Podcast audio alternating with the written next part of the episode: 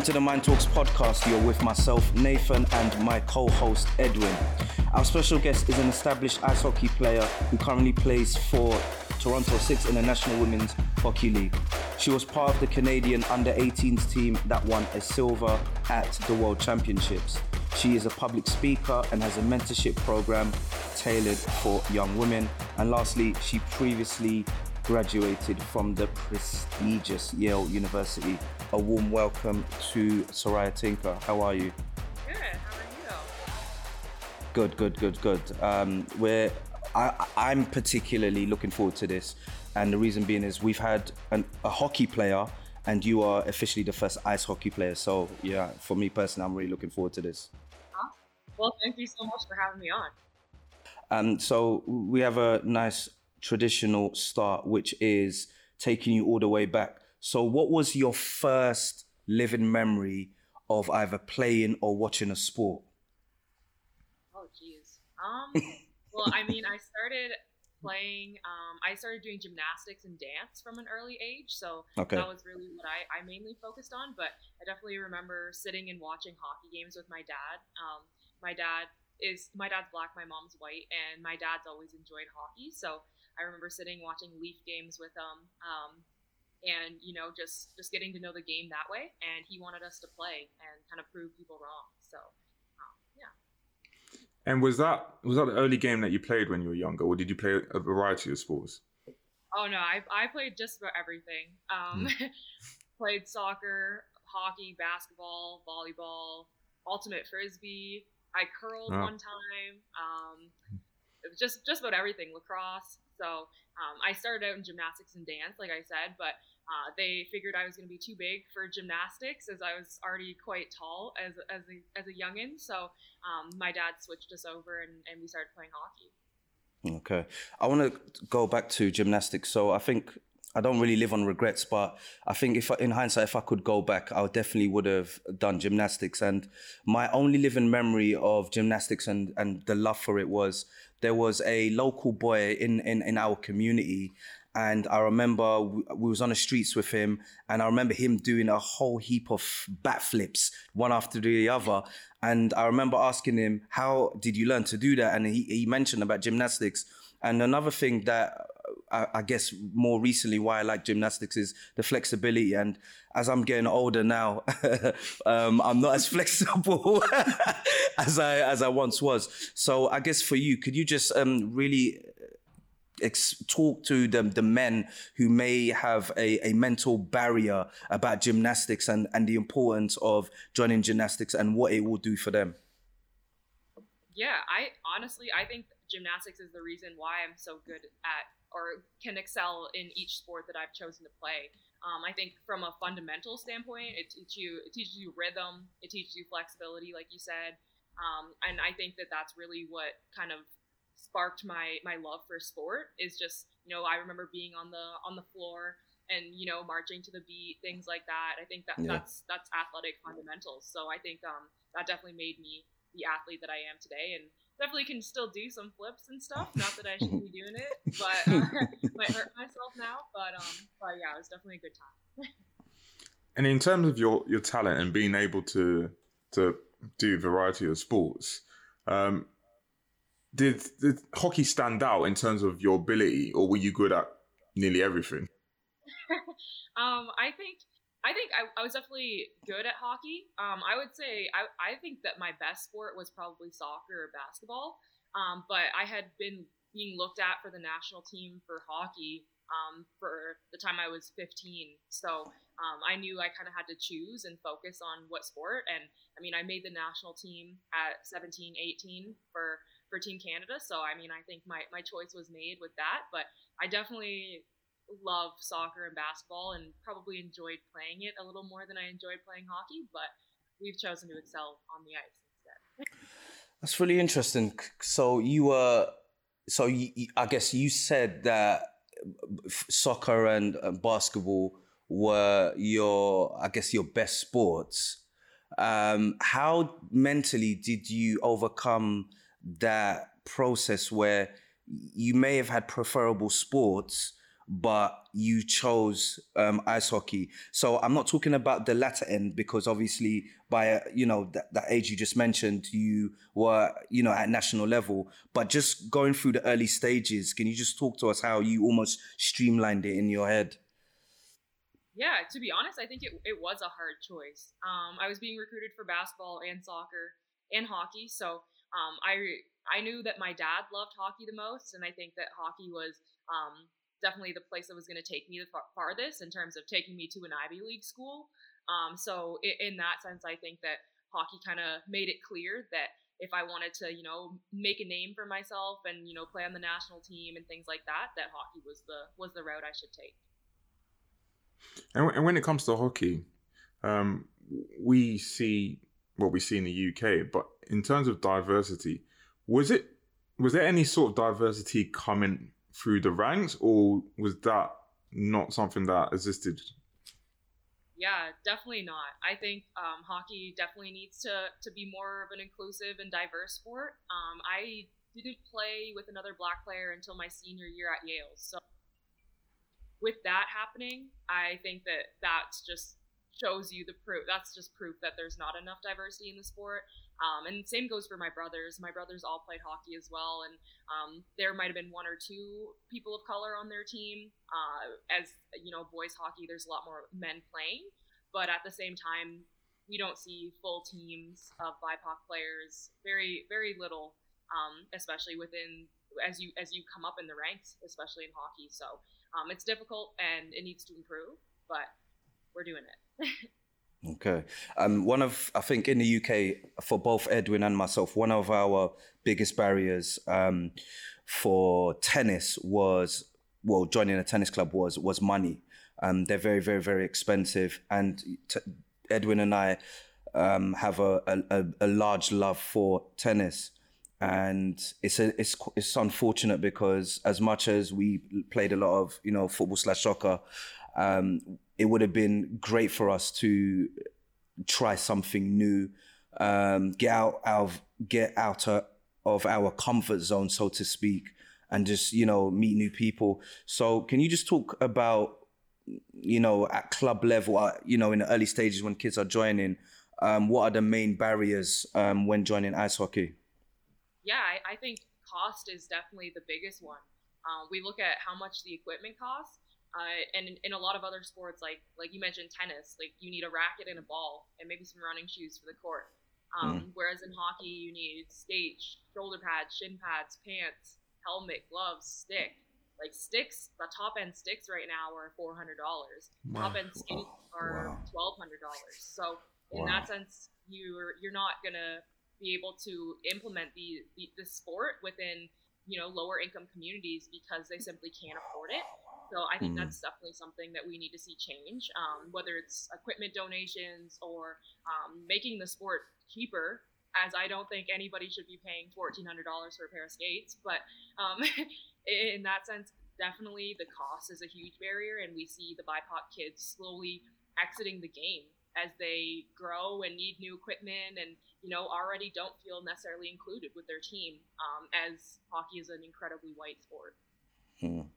wow was there any point when your parents were weighing up the cost and thinking this might be a bit too expensive? Yeah, for sure. I, I, definitely realize I'm looking back now as I move into my adult life and, you know, finding out how much real life actually costs and, and realizing that there was a reason we didn't have any food in the fridge for a week and a half when I was wow. 15 playing because my parents had a $9,000 bill to pay for my season. Wow. So, wow. Um, wow. in, in that sense, I definitely realize how blessed I am to have parents that, you know, somehow managed to scrape it together and, and pay for me to play. Um, but at the same time, I, I know so many other people who haven't been able to afford to play at that top level just because, you know, if you're playing at that top level, you're traveling, it's hotels, it's your equipment, it's sticks. Sticks break, those $400 sticks, you could take one shot and it breaks. So there goes $400. So um, wow. I, I definitely realize the sacrifices that my parents made. And I was fortunate enough to have, have parents. I, I would say I grew up in a lower to middle class um, family, and, and my yeah. parents are just kind of hitting their stride now, as they they were quite young when they had me. Um, yeah. But no, for for sure, it's uh, I recognize all of the the barriers that my parents had to get through to be able to let me play and make it to the level I've made it to. Wow, wow. So I want to take it back a little bit. So I want to um, reference a, a blog. Um, yeah, one of the parts of your blog. And it reads Skating in Canada is its own language. It doesn't matter what you look like or who you are. If you can skate, you can skate. Hockey isn't like that. Um, can you just explain to the audience um, what that meant to you and why did you write that? Yeah, I think that in Canada, um, obviously hockey's our national sport, so we we do see a lot of people out on the pond, out on out on rinks, and you know skating. There's so many outdoor rinks. There's an outdoor rink around every corner um, out here by my house. So there's people skating all the time, um, and not necessarily in hockey skates. Could be figure skates, but I think that everybody or most people who, who are Canadian have, have skated in some sense, whether it's a school field trip or or what. But um, I don't think that hockey's like that just because I think anybody can go hop on the outdoor rink and skate and you know be welcomed in the family atmosphere. But the moment I've always stepped into the hockey rink specifically, I felt unwelcomed. Um, and I, I think that you know you can obviously anybody can put on a pair of skates, but I think the moment you step into the rink and and people see your color and automatically assume that you don't deserve to be there or you know you don't know what you're doing there or you don't play or you don't start or you're not good. Um, those are all assumptions that I've I've received. So um, I think that that's how hockey expresses itself as, as completely different than skating. Obviously, skating's an aspect of hockey, but there's so much more that goes into into the game than uh, than just just skating. that's crazy because that means you have to think about a lot more than just focusing on your game. When you're playing it, you have to think of your environment. You have to feel like if I don't play well, what are they thinking? It's it's it's it's crazy situation to be in Yeah, it's a, it's it's definitely frustrating, and I think that that's where a lot of my frustrations came from, in, in not necessarily loving the game. Um, you see those those microaggressions, and I I highlight microaggressions a lot just because I think that a lot of the um, outwardly the comments that I've heard have been microaggressions, and at that point, those people don't realize that they're microaggressions. So um, whether it's asking me if I, well, I, a lot of times they're like, "Well, like, are, are you good? Like, do you do you start? Like, do you play?" And I'm like, "Yep, I was a four-year starter and played on the national team." And people mm. just automatically assume that you're not good. Um, and I think that that's been a very frustrating part, and it, it has made me question my sense of belonging at the rink. Positionally, are there any stereotypes in ice hockey? Because uh, we've spoken to a couple of guests um, in regards to soccer, and I think the overwhelming theme is that with black players it's just pace and power. Now the youngsters call it P and P because that's just what it is, pace and power. And I think just before I was going to ask the question, there is um, a football player that not everyone will know, but his name's Yaya Toure.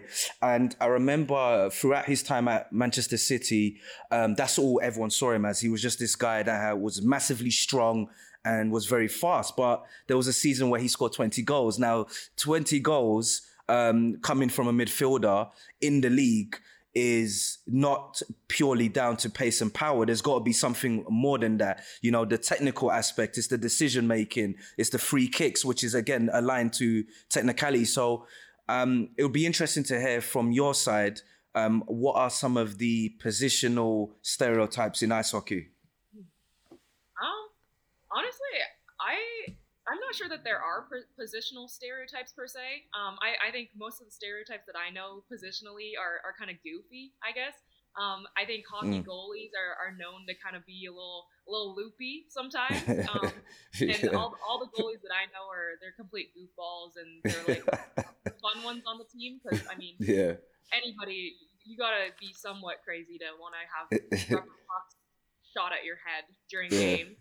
So, um, I mean, on defense, I have I've been very big from the time I was born. So um, in that sense, I think I was five ten in the sixth grade. So I've I was a big big defenseman. So I'm I've always been a big enforcer a big enforcer defenseman that gets a lot of penalties. Um, but I also can I can also be a skilled player. So yeah. um, I think we, we see a little bit of the the um, the positional stereotypes, but not as much as in, in other sports. Okay. In your short time in hockey, what do you feel could be done differently to make it more diverse? So we've spoken a little bit in terms of the finance side of things. So with the finance side of things, it, it being so expensive, you kind of limit the, the amount of people that can come into it. What else do you think could be done to make it more diverse and inclusive? Um, I think personally, I think that conversations need to be had within teams, and you know, developing your what your team atmosphere and what your team beliefs and values are going to be. Um, for myself, I found that when I was on teams where my captain uh, was willing to speak up on on my behalf in terms of something that was said, um, was the team that I enjoyed being on way more than um, when my captain didn't feel comfortable speaking up. Um, from what I notice, I notice a lot of um, a, a, lot of ignorance um, in the sport. So I think a lot of people need to realize that obviously, you know, a lot of people play hockey, but a lot of our BIPOC community don't feel welcome, and that goes to that goes towards the kids that are in the dressing room. It goes to the parents that are in the stands. Um, I know that my dad has often stood alone at the rink, um, tried to join conversations, and kind of been shut out. And that's frustrated my mom. So now my mom stands alone as well. So um, in, in, that regard, I think that there's a lot of room for improvement. And I think a lot of it is just going to have to start with having conversations and letting our white counterparts know how uncomfortable they've made us in this space. Okay, I want to talk to you about. I want to move away um, because I'm, I'm I'm quite interested in training. So I'm trying to think. So essentially, in my mind, I'm visualizing that the core training um, for teams will be on ice but there has to be an aspect where it's going to be off ice, so maybe i.e. in the gym, etc. So can you just talk to the audience about that process, and can you talk to us about the percentage of um, what's the, the focus on ice compared to off ice? Yeah, I think in, in hockey, a lot of our off ice stuff is focused on on lifting really heavy and, and being in the okay. weight room. Um, so, I mean, I'll give college as an example, I guess. In college, we played every single Friday and Saturday. Um, and we practiced. We were on the ice Monday, Tuesday, Wednesday, Thursday, played Friday, Saturday, and Sunday was our only day not on the ice. Um, and then on top of that, during our practices, we'd usually lift in the weight room two to three times a week. Um, so it is quite rigorous, and um, a lot of us are, are definitely very strong. Um, it's a lot of our weight room stuff is, is like squat and bench. Um, squats are definitely uh, implemented quite heavily within our sport. Um, but I would say it's it's it's pretty much equal. You got to put in the work off the ice just as much as you do on the ice. Um, whether it's stick handling with a ball outside or or whether it's in the weight room. I think that all of those things can you know correlate to the ice and, and help you in that way. Um, but in hockey, a lot of our focus is focus on both both sides okay. And how, how do you mentally deal with basically playing with a stick and potentially getting hit with a stick. How how how did you deal with that mentally, knowing that potentially pain can happen, and what do you do to overcome that? yeah, I, I, mean, it's obviously it's an aggressive sport. Uh, I, I, guess you could you could probably ask the same question to football guys. I don't know why they want to run and bash their heads against each other on the field, but um, I mean, in, that sense, I think hockey we're we're covered in equipment so I think you kind of got to go out there fearless, anyways, um, just as I think you do in any sport. But obviously, you've got the risk of, of being hit with a stick or, or the puck. But I mean, blocking shots is a huge power move in hockey. So more shots you block, the the more powerful and the more tough you are. So um, I think that part of the game of hockey is kind of thriving on the physicality and thriving on the on the um, the pieces where you might get hurt. I think one of this is gonna sound really ignorant, so I'm not sure if Edwin will remember. So you know, on the first PlayStation, there was mm. an ice hockey game, um, and um, uh, you know the best part of it, it was from EA Sports, and the best part of it is obviously you can you know start fighting. Um, That's where I was going. you can always start fighting now. Um, there is there is almost a perception, and you, you, kind of almost alluded to it, but with goalies specifically. But I guess for me, uh, when I look at it um, from from a wider perspective, hockey players are pretty crazy because they just it, there always seems to be and maybe it's the media coverage maybe they're doing a really good job at just always showcasing the fights. And obviously youtube you know they you know they have their segments of it. So can you just talk about the is there a is there a is the is there a wrong stigma attached to ice hockey players with regards to the violence that people actually see to be honest, I, I think in the NHL, like in, in the top level men's games, I think there probably is a fight a game. But I mean, actually, now that you say, now that you bring up the, the concept of fighting, in, in women's hockey, we there is body contact, but we're not allowed to like open ice hit people. Um, okay. So and and we're like as women, we're not taking off our gloves and helmets and punching each other. So mm, I think mm. it's definitely more so on the male side. But as you were talking about earlier, in terms of positionally, um, positional stereotypes, I think yeah. the reason you do see a fight every NHL game usually is because there is an enforcer on every team. So um, their their job is sense. to go out there and get the other team, you know, riled up and mad, and you know, get your team going. So that's why the fight there. So I definitely mm. think that there is there is a lot of fighting in it, but mm. at the same time, I think that that's a it's part of the game in terms of yeah. rallying the team together and things like that. Mm. Talk to us about how you felt when you first got drafted professionally. Yeah, uh, I definitely mixed emotions to be honest. I, I wasn't sure that I wanted to play professionally. Um, I was quite done with the sport uh, in terms of everything I had experienced thus far. Um, but I realized that I kind of I, I needed to play still for the little girls behind me, uh, the little black girls that love to see us play and you know make them realize that they can be in our position. So I continued playing, and um, I definitely didn't expect to be drafted as high as I did, um, fourth overall to the Riveters. So. Uh, with that, I, I, was definitely very excited and, and decided to, you know, continue to use my platform for, for good. And, um, and yeah. So you joined the Riveters, and I guess can you just speak about your season? Because I know um, what the season was like for you, but could you just speak about it? Yeah. Uh, so we were in we had a bubble um, in Lake Placid, and actually uh, during our third game, um, we had a COVID outbreak. So uh, we had to shut down our bubble, and I had to we we all had to go home. Um, so we didn't. I mean, the season did end up being finished in March um, when they came together to finish the tournament. But my team was actually the first team to, you know, get COVID. so um, I think everybody was was positive except for four of us, myself included, being in the negative. So hmm. I was thankful for that. But um, only have played three professional games so far, uh, and uh, and yeah, we had to shut it down. So it's definitely a tough season. But I mean, we'll do what we can, and I'm looking forward to playing a full season next year. mm. So, are, are the rules going to change um, in, in terms of the protocols because of COVID? Um, so far, we were just notified last week that everybody who's participating this season must be fully vaccinated. Um, and uh, I'm sure we'll be implementing more more protocols in terms of masks at rinks and things like that. Um, but as as of right now, everybody, if you are partic- participating in 20, 21, 22 season, you must be fully vaccinated. Okay.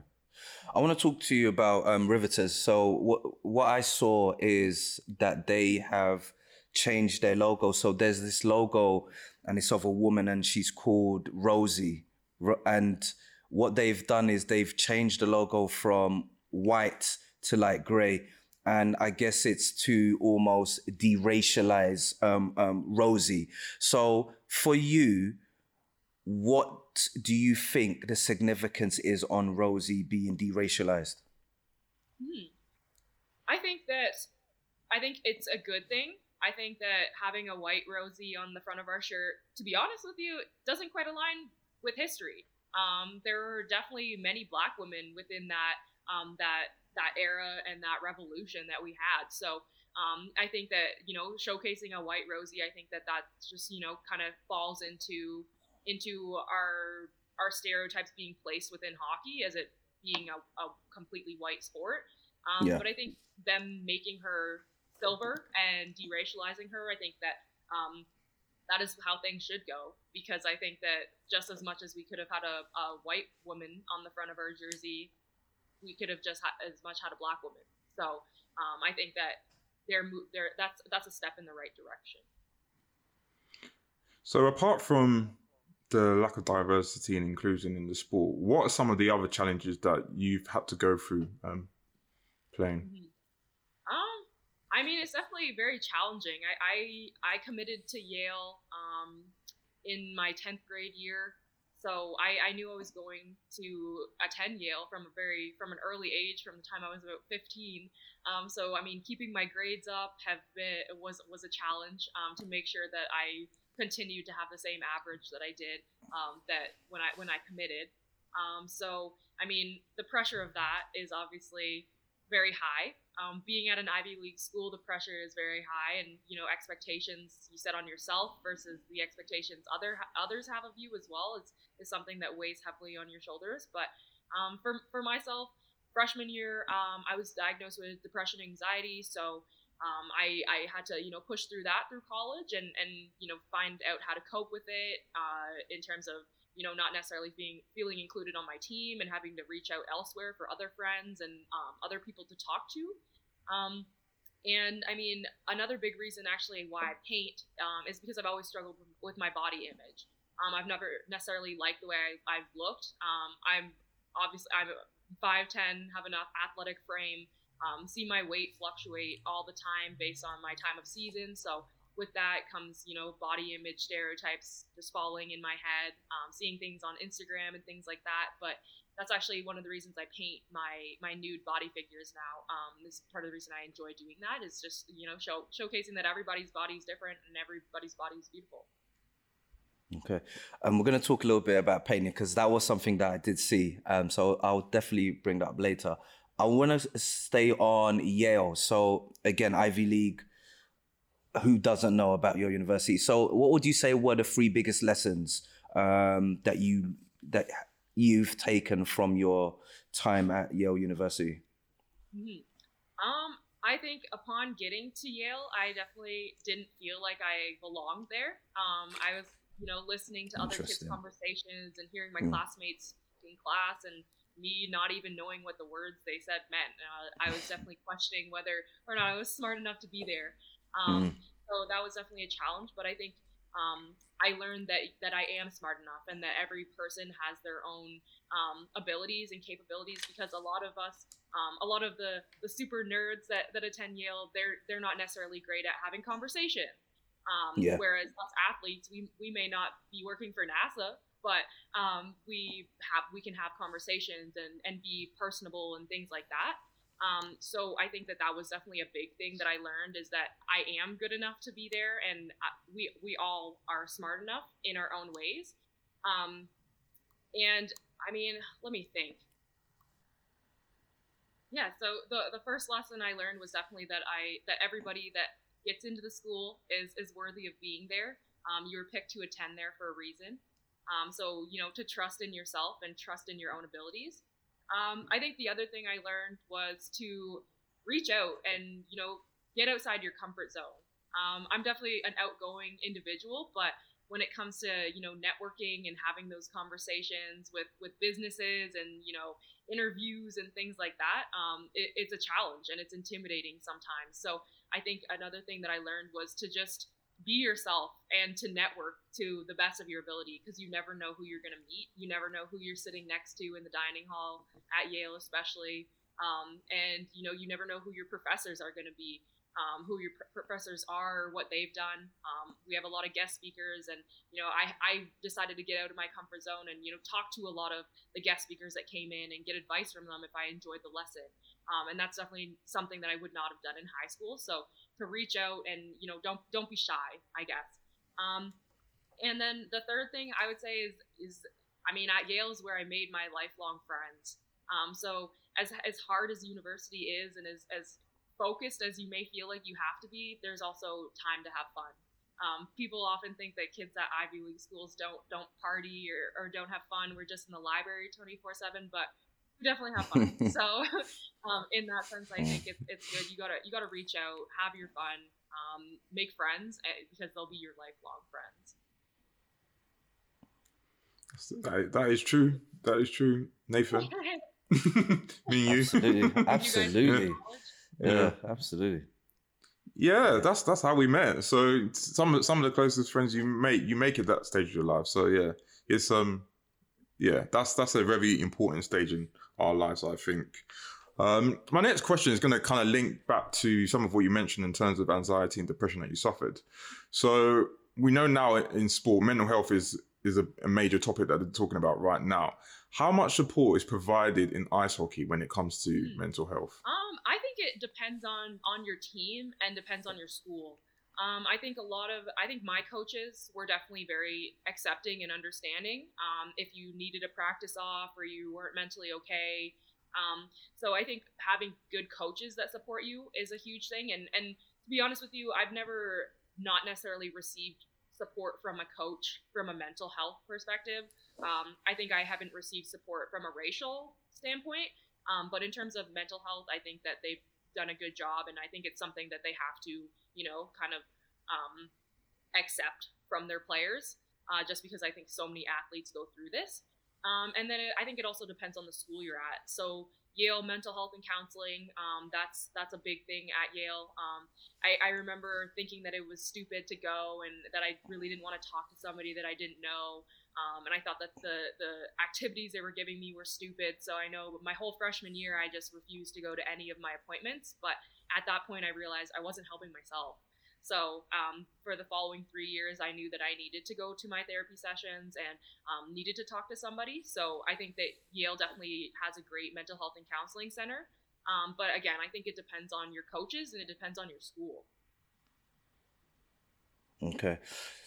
I guess being somebody that has suffered from depression, um, I guess I'm going to ask you a question um, twofold. So, first part is how do you rank the National um, Women's Hockey League in terms of dealing with depression and compared to the wider community out of 10 so 10 being the highest and 1 being the lowest. I mean i think i think in terms of women's sports um, not just specifically my league i think that most of the women's professional leagues do an amazing job of supporting their female athletes just because we realize we don't necessarily get that support from the general public.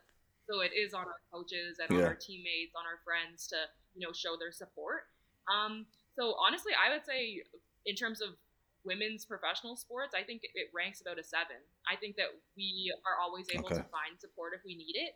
And um, then again, I mean, if, if someone's not receiving support, then of course, then they deserve it and they should be recognized for it and, you know, have that help given to them. But again, I, I do think that us professional women's sports, we do look out for each other because we, we don't always receive the support that we need from from our male counterparts or from you know just our, our everyday fans. One of the biggest challenges today um, is social media. Have you received any type of abuse? And if you have, how do you mentally move forward yeah, from it? I, I definitely have. Um, there was a, an incident actually during the NWHL bubble where I, I tweeted something that um, racist people didn't seem to agree with me about, which is fine. but at that point, I uh, I was receiving quite a bit of backlash and a lot of hate. Um, and to be honest, I think initially I was like I was very upset with what I was reading. But at the same time, I think it just made me realize how much how much hurt and hate people have for themselves because when you when you love yourself and you're you're confident, there's no reason for you to talk to other people that way or you know wish bad upon someone. So I think for for myself, I've I've obviously been hurt by some of the, the things I've read, but I don't let it get to me to the point where um, it allows me to fall into depression or anything like that. Just because I know that those people need help themselves rather than you know being keyboard warriors. So education. It is it, it's definitely education, and I guess one of the things that comes to mind is I guess I don't know if it's I guess it's a it's slash com it's a comment slash question. So I think of so in the UK we've got this player soccer player called Marcus Rashford. And um, he's been really pushing um, a campaign for I guess um, children who are not getting food basically. And it's really helping kids who are on free school meals and this helping lower income families because he came from a lower income family and you know it's just something that he has taken on his back. And that's one example. And then you've got lebron who is lebron james in america who does and says quite a few um and has done and has actioned quite a few you know social measures. But what I find quite concerning is that, and I'll never forget this woman on, I won't mention her name on Fox News, and her response to LeBron was stick to what you know best. And Marcus Rashford has almost received the same kind of attention and, and viewpoint. And I guess my question to you is, how do you feel that we live in a world where sports stars are almost seen as just being sports stars and are not allowed to be experts in another field. It's almost like they're being confined and and and put in a box. Like, how do you feel about that? Considering you, you're you're you know you are so much for you know the the justice for for you know women of color, just for women as well. So how does that make um, you feel? I I think it's it's very ignorant for our fans and people who watch sports to tell us to, you know, shut up and play, um, per se. I think that uh, we, I mean, we as athletes know that we're more than your Friday and Saturday night entertainment, and we know that we have opinions, we have mm-hmm. families, we have husbands, we have wives. Um, and we're just like, I mean, we go to our sport and that's our job. So I mean, if these people in their job and then come home and they don't get get an opinion at home, that's basically what you're telling us. Um, again, like I said, we're more than your your entertainment. So I think that we d- we do deserve to be able to express our opinions, and I think that we should because we all have platforms to do so. Um, and I think that if you're if you're not using your platform in a positive sense or trying to create change in some sort of way, create positive change per se, um, then you're not doing your job fully right. Because I think it's we have so many little kids who look up to us. There's so many little boys who want to be LeBron James, and I mean, if he's using his platform for negativity, we're just gonna have a bunch of little boys who are just going to spread negativity because they want to be like him. So yeah. we're role models, yeah. and we're more than just athletes for sure. mm.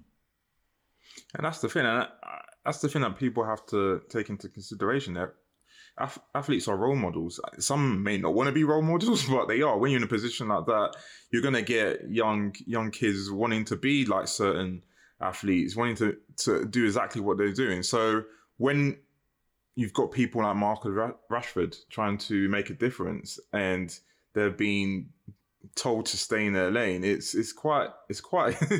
quite concerning. Yeah. Oh no, for sure. And I, I think um, even even for myself, people are asking me why I'm doing my activism and why I care. And to be honest, I don't necessarily care what my own personal experience is anymore. You guys can push out as much hate towards mm. me as you want, as long as you're not pushing out that hate to the little black girls who are playing hockey behind me. Because the reason I'm still playing and accepting all the hate is so that they don't have to, um, and they can they can play and mm. flourish to the same level that their white counterparts do. So um, I think that it's it's so important that people realize that us athletes we're we're educated a lot of us too. We all have we most of us have degrees.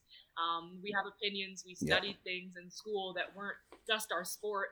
Um, our sport is just simply what we just happen to be incredibly good at. So um, if that's your friday and saturday night saturday night entertainment sure but at the same time we have opinions and we're human. Okay. That's right so I want to talk to you about salaries, uh, men versus women. So I guess I'll tell you about my evolution. So when this became a topic a good few years ago, I was of the belief that look, men should be earning a lot more than women, and in terms of you know the marketing that men bring in, in terms of you know the gate receipts, etc there is just no comparison. But I've kind of evolved. And the reason I've evolved is because there are three boxers, three female boxers. Um, Katie, Katie Taylor, Savannah Marshall, and Claressa Shields. Now, so, taking out Savannah Marshall because she hasn't really got a, a, big brand, but Claressa Shields and Katie Taylor are absolutely huge. And in terms of Katie Taylor, I've re- I've said this that I think technically she's one of the best boxers in the UK male or female. And with regards to Claressa Shields, we know what Claressa Shields is doing in both boxing as well as um, debuting in MMA. So now my opinion has evolved because now it's actually I do feel that there is actually a a case for there to be a, a smaller gap, but that's really um, in boxing. And when you look at people like Claressa Shields and Katie Taylor, they are doing their own shows. They are, you know, the main card on that show. So again, and they are filling out stadiums and you know small small stadiums, but nevertheless still stadiums. So I guess from your perspective with ice hockey, um, what are your views on the current gap between men and female, males, sorry, male and female, but more importantly, do you think there should be a gap and why and why do you think that is? I mean, I think people often I think people have to look at the bigger picture. Um, I think um, for us, we're not necessarily looking for equal pay. Obviously, we say equal pay, but I think people need to realize yeah. the extent that this is an issue. Um, so, yeah. in regards to talking about Claressa Shields, for example, um, you she's on TV. They're putting her on TV, um, and I think it's hilarious yeah. because every time a women's hockey game gets put on TV, it's like, oh my goodness, they had millions of viewers, but they only put our gold medal game on TV and yet they're asking us to continue. They're like, well, your sport doesn't bring in money. You have to put us on TV in order for us to make money. That's how the men 100%. make money. um, it's all through marketing and yeah. branding and all that stuff. So you put us on TV, we get mm. that marketing, we get our viewership. We need investors. And I also think in terms of the pay gap, like I said, I don't think we're looking. I personally, I know that I I don't think that I am going to make. I don't think I'm going to have a five year seven million dollar contract for an NHL team. But at the same time, I think people need to realize how much us women are actually making. Currently in the NWHL, yeah. our our salary cap for each team is three hundred thousand dollars, and that's that's, that's Wait, hold on, hold on. Whoa, whoa, us twenty four players whoa, whoa, and our coaches and staff. That's an average. I mean, three hundred thousand dollars per team. 300. So we're we're not making uh, anything close to wow. a living wage. So if you're if you're dividing that, if you're wow. if you're simply dividing it by the players, three hundred thousand divided by what twenty four, we're each getting what thirteen thousand dollars. So that's that's enough to pay for my groceries wow. for a five month period, I guess, as an mm. athlete. But at the same time, I think people need to mm. realize that that is the issue. We're not even making enough money to survive. Meanwhile, we are in the gym the same amount as the men are. We're on the ice. We're pushing ourselves hard, and we we work just as hard. I don't expect to make a million dollars, but I do expect to make a living wage. Um, and that's where we need to see more investors in women's sports. Um, I know the, the WNBA they currently they make living wage. Um, I believe the NWSL just yeah. hit living wage within the past year and a half or so for their contracts, um, and the NWHL is next in terms of you know giving our players that that living wage. So um, obviously, I think people. Uh, I mean, I have the conversation all the time. I, I don't think. I mean, men are saying, "Oh, well, you don't deserve to be paid this amount," but I do think I deserve to be paid enough money to put food on my table. yeah. yeah. definitely. It's, wow. it's, it's, a joke. But then when it when it comes to sponsorships, how how is sponsorship deals um, differ from the men? Um, I, I, think it's just it's just we don't have the, that same level of investment in women's sport. I think people people often overlook they don't see the value in it because they don't see us making money, but they don't realize the more investments we get, the bigger TV deals we can have, the more we can be put on national television, and the more money we make. So we need those we need those we need those small investments to get us going and off the ground and we need people to have faith in us. Because i know for a fact there are so many people who enjoy watching women's sports and i know all these men with daughters i know they want their daughters to feel as though they're they're welcome and you know athletes and and legitimate. So why why you know why create an even further pay gap? Yeah so I'm still recovering from um, 300k evenly distributed. Oh, not necessarily evenly distributed, but distributed amongst um, 24 members of staff, including players and um, non-playing staff. So yeah, I'm I'm really really shocked by it because because then you have to think of your star player may have to get more of the share, but then you need to make sure that the other players are not necessarily gonna become demotivated because their star players getting more. But then you've got the the non-playing staff who are uh, who are equally putting in hard work, sacrifice. Like it's just, uh, it's honestly crazy. And, I, I and is it a yeah, go on? I, I don't think that. Go on. Um, I don't think every contract should be the same. I don't think every player on my team should Yeah. be being paid the same amount. There are, are obviously star players and players who have more playing time.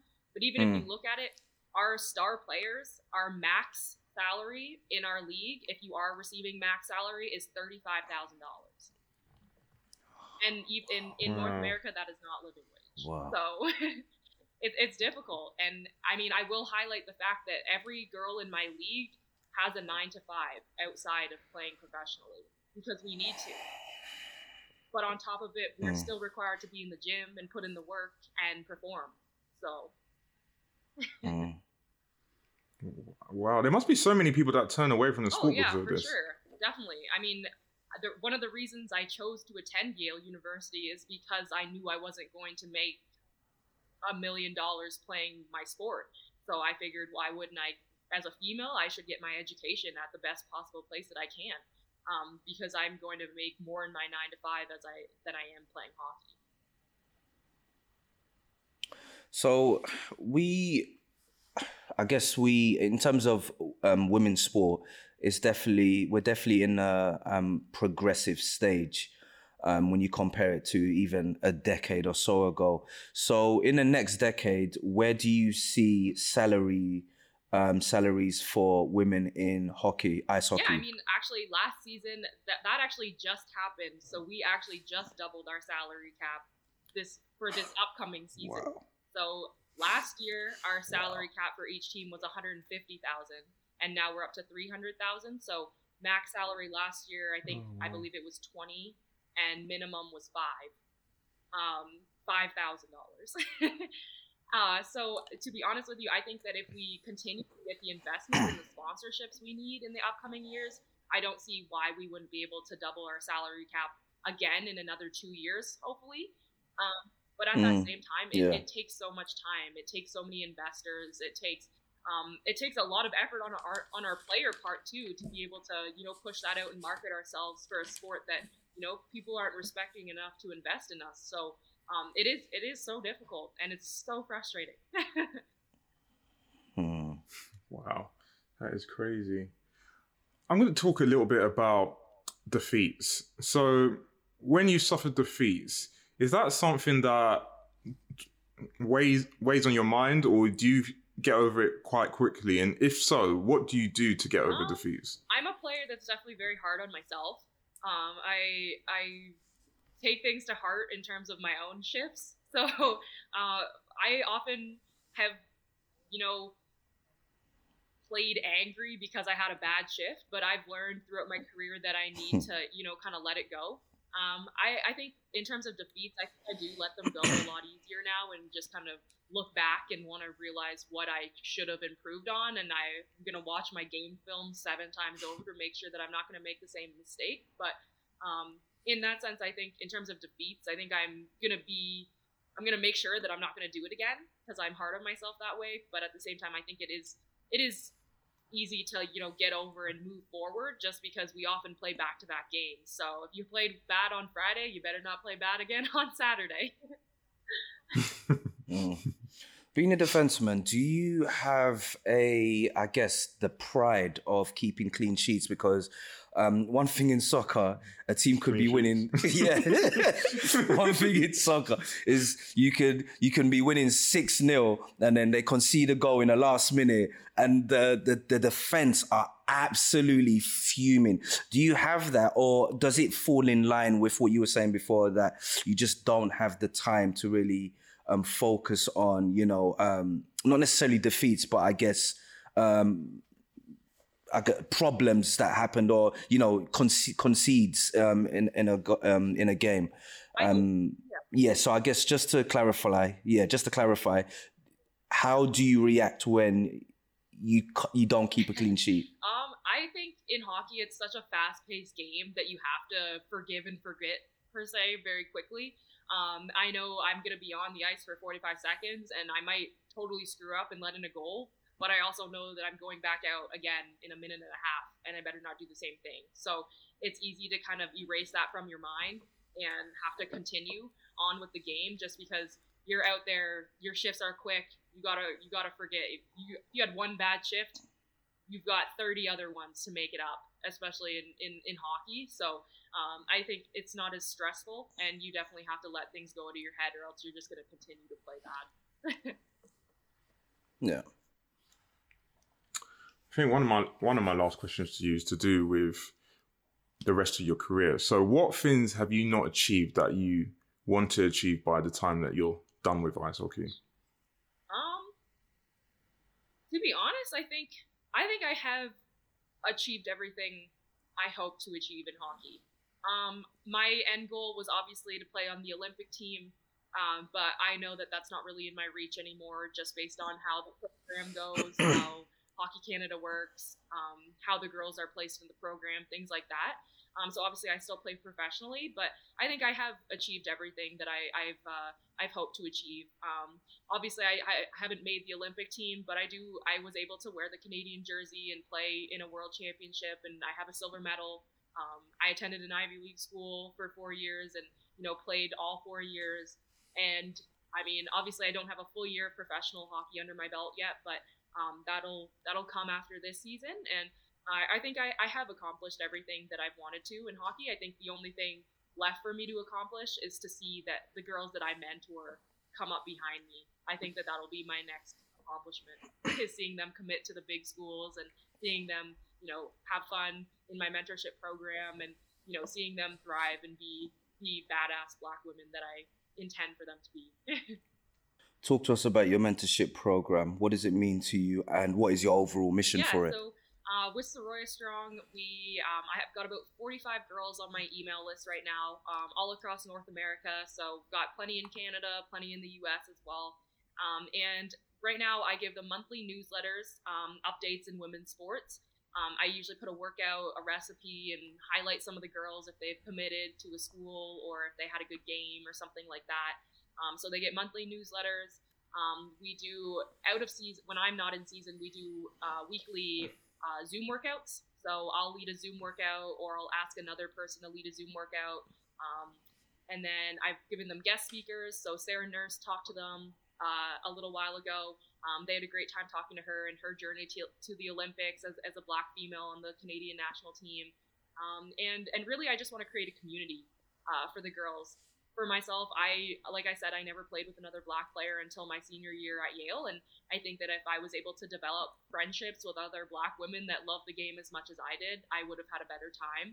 Um, so, I mean, obviously, a lot of to be honest, a lot of my girls have found out that they live 20 minutes away from the person that's in our community, and they've been hanging out now. Um, so, I think that's really what I want to mm. provide for them, and, and make sure that I'm empowering them to be the best. Before we end this podcast, we have to talk about um, your painting because I've seen we've both me and Nathan have both seen some of your painting and it's exceptional. And talk to us about the reasons behind why you paint what you paint and um, how how how it was yeah, started. Um, to be honest, I I have always loved art. Um, my mom's very artistic. Uh, she probably doesn't think or say she is, but she's a great painter. So I grew up kind of seeing her paintings around my grandparents' house that she had done when she was younger. Um, my mom was always taking me to uh, cooking classes or art classes. Um, so I've always been interested in art, but just was never able to fully focus on it because of my sport. Um, so actually, when I got home, I was stuck at home my senior year from uh, from Yale. So I had to finish up my last semester online, um, and I decided to start painting during when COVID started, just because I was so bored at home and I had missed it so much. Um, so I just kind of started painting for my pleasure um, and people started wanting to buy them. So I started selling them. But I usually paint my favorite music artists, so Lauryn Hill, Tupac, um, Eazy-E. Mm, who else did I do? I did Mary J. Blige a couple weeks ago. Um, but then the other paintings I do are nude female figures. Um, and I think the reason I do this is is because of the negative body image that I had of myself before.